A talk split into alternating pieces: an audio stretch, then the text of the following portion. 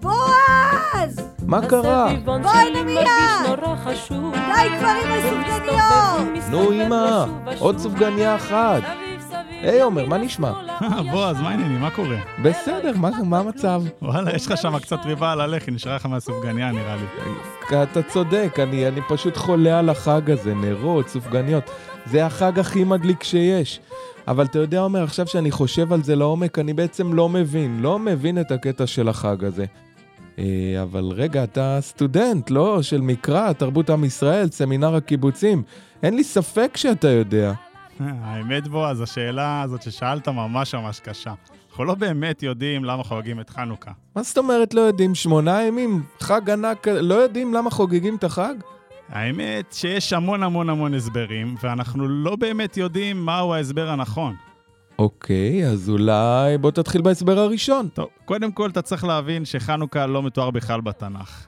הנבואות האחרונות בספר דניאל, שהוא ככל הנראה הספר האחרון בתנ"ך, מתארות את מלכותו של אנטיוכוס הרביעי אפיפנס, והוא אנטיוכוס הרשע שאתה מכיר מסיפור החשמונאים וחנוכה, והן אפילו מתארות את הגזרות שהוא גזר על היהודים. אבל הכותב של ספר דניאל לא מכיר בכלל את המרד של החשמונאים ולא את חנוכה. ומכאן שהסופר לא מכיר את, המ- את המרד, והמרד פרץ כמה שנים כנראה אה, אחרי חתימה של הספר. אוקיי, אז בעצם אתה אומר לי שיש פה חג שאנחנו חוגגים עד היום והוא לא מופיע בכלל בתנ"ך? מה זאת אומרת? אז איפה הוא כן מופיע? הוא מופיע בספרים החיצוניים, זה ספרים שלא נכנסו לתנ"ך או הוצאו ממנו.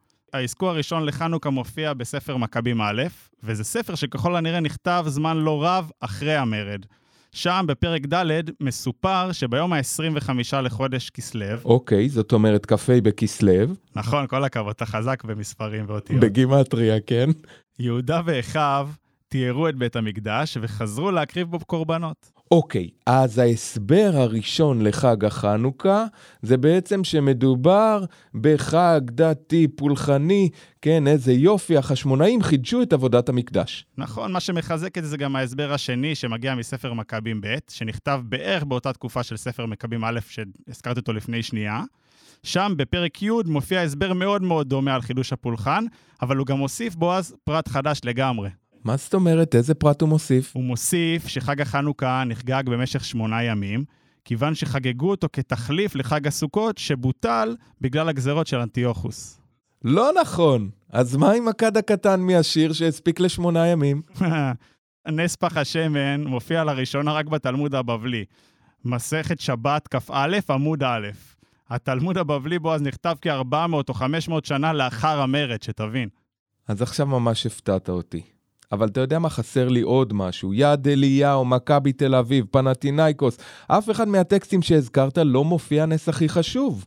מה עם הניצחון של החשמונאים על היוונים? אז קודם כל, מכבי תל אביב משחקת היום במנור המבטחים ולא ביד אליהו, תתעדכן קצת.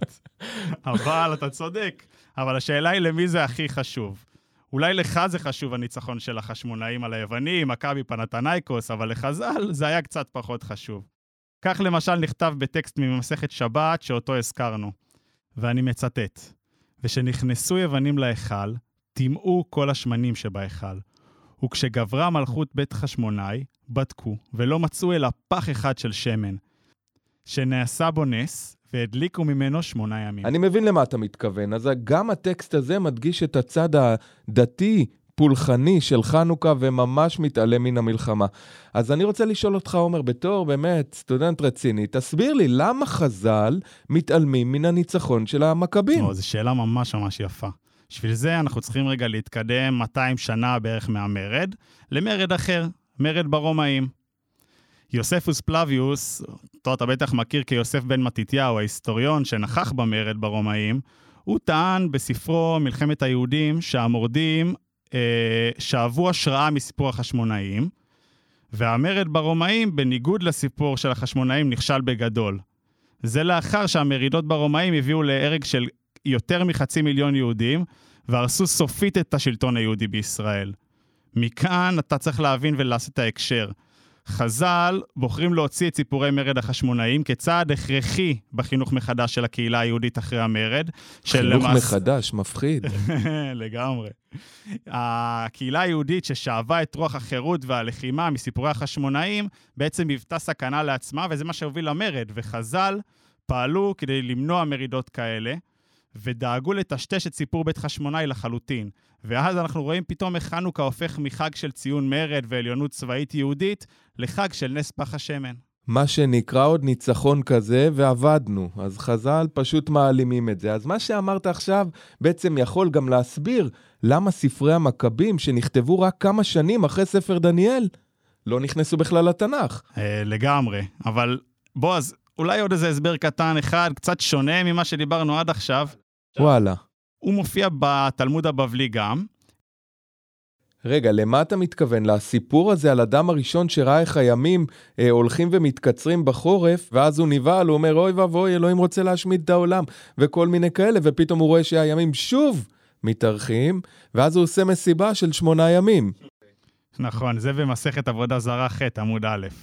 ובוא נקשר את זה רגע לחגים שמסביבנו. תגיד, בוא, אז יוצא לך לטייל בעולם מדי פעם? יוצא לפעמים, כן. אז תראה, חג החנוכה הוא לא עומד לבד כאור יחיד. בכל העולם אנחנו יכולים לראות uh, חגים שמדברים על אור סביב ה-21 בדצמבר, שזה בדיוק התקופה שדיברת עליה מ- מהתלמוד הבבלי.